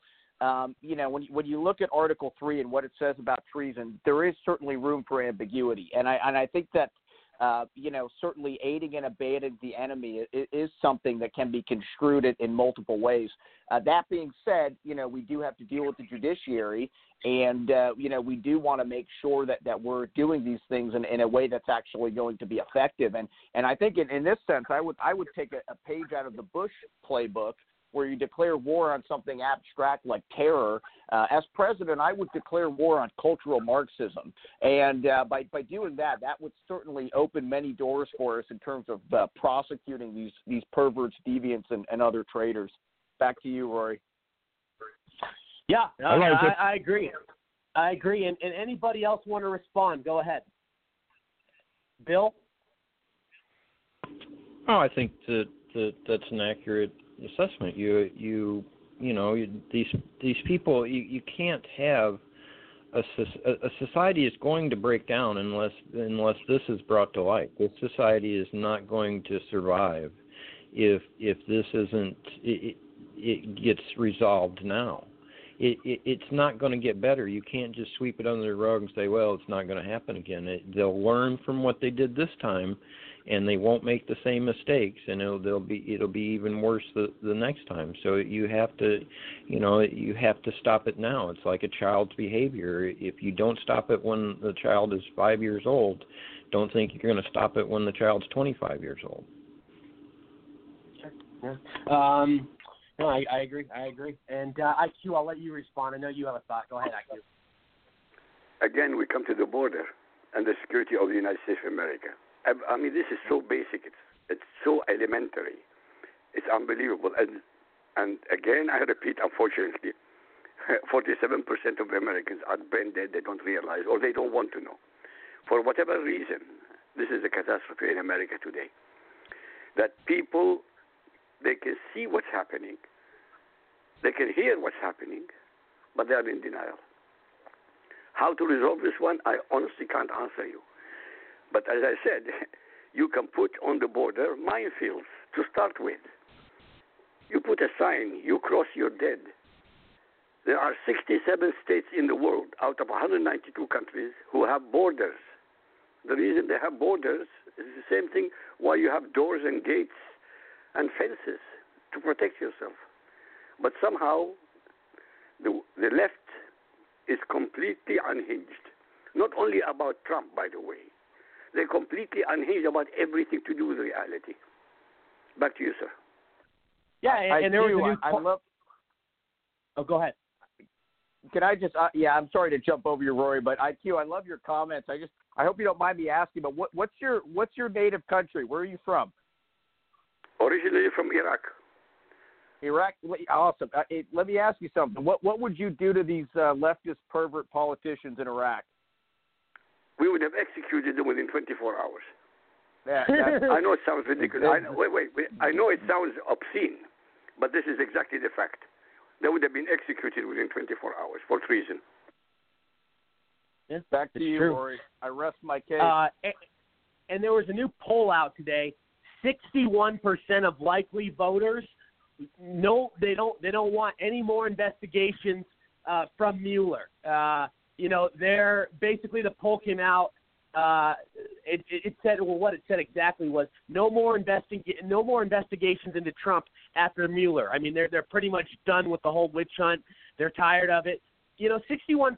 That's pretty significant. I, you know, I, thought it would be a little lower than that because there's still uh, quite a few people on the left. But uh, and I also wanted to say, which was a pretty interesting number, 30% of people that attended the Michigan rally were Democrats. There were 30 there were 30% of Democrats that were at Trump's Michigan rally last week. It was the first rally he's done since the Mueller report came out. I found that kind of fascinating. Uh, Kevin, go ahead. Uh, yes, well, IQ is absolutely correct. I mean, oh, I would love to see some executions, but I, I'm not going to go that far right now. Uh, that, that immigration is the number one issue, really, that uh, that Americans are really concerned about. And I would uh, also say that uh, the second most important thing is ex- exactly what Daryl had said. It's cultural Marxism. It's a playbook that's being used against us. Uh, we're having, you know, we're gaining no ground whatsoever when uh, our entire institutions, our especially education, um, and our government is just obsessed with this cultural Marxist uh, playbook. So, uh, absolutely educating and getting the word out that we need to stop all these issues uh, from occurring. Is that's what Americans need right now. Yeah. Hey, I wanna I wanna play a clip. I just want to switch topics just a little bit. Um, if anybody has any final thoughts, go ahead. But I, I want to play a clip uh, regarding something the Puerto Rico governor said about Trump, and it's really pissing me off. And I think it's pissing a lot of people off. Uh, you know, this guy opens his mouth and tries to act like a big tough guy, this Puerto Rico governor, and, and totally uh, plays the victim. You know, uh, says that Puerto Rico's getting treated like crap. You know, Trump's not helping them. You know what, dude? Trump has helped your your your uh, your your your place more than more than any other person would. I mean, they, he's done more for Puerto Rico, uh, I think, than than than he should have. And, and they're still bitching. They're still whining. They're still complaining. They're still blaming Trump. You know, uh, this Puerto Rico governor is supposed to be a Republican, but he's a he's a freaking RINO. There is nothing Republican about this guy, and he's always been kind of a punk. I mean, he's been talking crap about Trump for a long time, and he sat down with uh, you know our favorite liberal uh, lunatic Jim Acosta from CNN. Uh, here's what the governor had to say from Puerto Rico. Absurdity. Here we go. One five. Tensions are escalating between the governor of Puerto Rico and President Trump during a closed door meeting with Republicans. President Trump complained about the amount of disaster relief going to the island in the wake of Hurricane Maria. And in this exclusive CNN interview, the governor of Puerto Rico is giving a clear warning to President Trump. Does it feel that way sometimes? That you're dealing with a bully? If if the bully gets uh, close, uh, I'll punch the bully in the mouth. Just like that. And this guy, and this guy expects Trump to give him stuff and help help him. I mean, come on, you're going to talk about the president of the United States like that, pal? I guarantee you that guy wouldn't wouldn't say that shit if he was uh, out in the in the open. He wouldn't say. He says it behind a camera. Acts like a tough guy. Acts like a fucking tough guy. I can't stand people like this that open their their fucking mouth and, and they think they're hot shit, think they're something fucking special, and they think that you know they, they can they can say whatever they want and, and it, it's not going to backfire on them. There there's a lot of people livid about his comment. You don't you don't talk about the president of the United States like that, and you don't talk uh, uh, uh, about somebody like that that you're trying to get help from. I mean, the amount of victim status that uh, Puerto Rico uh, has has you know has taken. Uh, I mean, the, the way they act, you know, their mentality, their whole victim stance, it's absurd. It's disgusting. You know, and and and they are a bunch of crooks. Uh, I'm sure many people have seen these articles out that their politicians were pocketing a lot of the money that Trump was sending down there.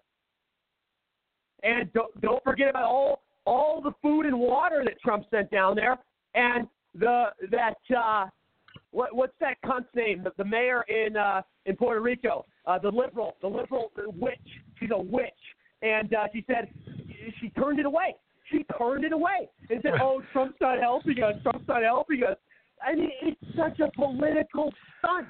It's such crap. I'm tired of these How about people. the uh, how about the first bid to put up the electrical towers was so outrageous they had to back away from it. Yeah. Uh, and, and here, here, I mean, the fact that they take no accountability, they don't give any sort of thanks. They're entitled. Their whole and and, and they want to become a state. Yeah, good fucking luck. Oh my god. Um, let let's go to uh, Bill. Go ahead. Well, you, you that's indicative of, of liberals. They attack you and then say, "Give me." You know, you're bad, I'm good, so I deserve what you have. I mean that that's that's the that's the bullying tactic, and that that's part of, of if if you can convince if you know it goes back to that old thing. If, if you say it, uh, say something long enough, it becomes a reality to some people and that it, it applies to you know shaming people because they're white or this guy you know Trump's bad but I want to be I want to have all these things the you know the, Bernie Sanders does it Clinton does it they all do it. That's all that's their mo in order to get their way. They're like petulant children that that have nothing except their own anger and and lack of understanding and frustration. And since there's no way that they can blame themselves, they have to blame you. And their only fix to that is is we take everything that you have so that we can fix all our own problems, and then you get left Well outside to, to whatever happens. Yeah, well said. And, uh, Kevin, go ahead. Uh, I don't think there's any more I can add to that. He said it absolutely uh, perfectly. Okay, let's go to uh, IQ. There's nothing else to add, really. I mean, it's pathetic what's happening. Everything to do with the Democrat Party is pathetic. It's treasonous. There is no question it's treasonous. Uh, the gentleman said you've got to be at war. You don't have to be at war. You don't really have to. I mean, open borders, welcome anybody. What kind of. Uh, lo- there's no logic. There's no morality here. There's no decency, none. I mean, we are repeating ourselves every single time in every single interview, not because we want to, but this is the reality. Right, right. No, I I hear you. Um, and if Trump ever said something like that, that he would. I mean, I mean, I'm not. You know, the media. He, Trump has made some funny, you know, funny comments. You know, in good in good humor, and the media has totally uh, crucified him for it. And, and the the media, with, with guys like the Puerto Rican governor, they're basically glorifying it. And yeah, all the attacks on Trump. Yeah, we love it. Keep going.